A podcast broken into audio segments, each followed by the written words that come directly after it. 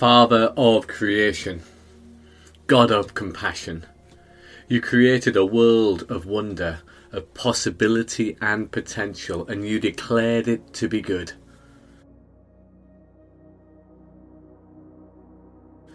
For this we give thanks. To you be praise, honour, and glory. For this we give thanks. To you be praise, honour, and glory.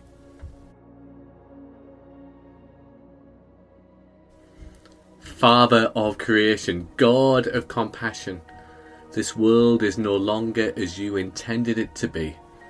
Humanity has betrayed its calling to tend and keep creation groans. For this we weep. Lord, have mercy.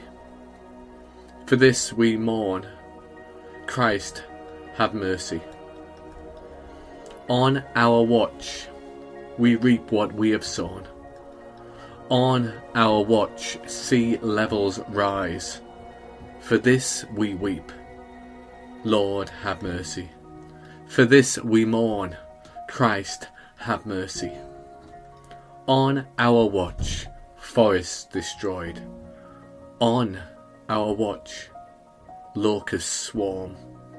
For this we weep. Lord, have mercy. For this we mourn, Christ have mercy. And so now, with tears in our eyes, we look to you. With regret, with repentance, knowing the difficult decades that we face as temperatures rise. Extinctions increase as we come to terms with our own existential plight.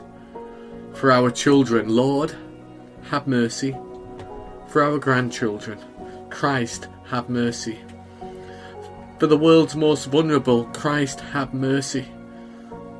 Father of creation, God of compassion, wake us from our slumber.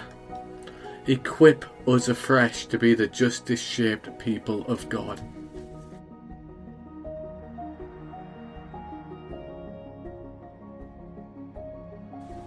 Father of creation, God of compassion, Wake us from our slumber and equip us afresh to our priestly and prophetic calling, that we would speak truth in a culture of denial, that we would enact hope in a culture of despair, that we would face what will be with love filled action.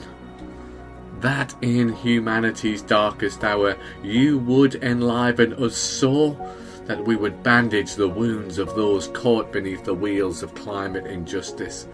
That in humanity's darkest hour, we would have the courage to drive a spoke into the wheel of climate injustice itself.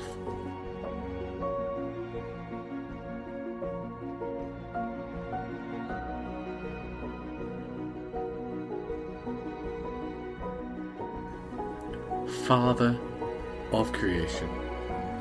God of compassion.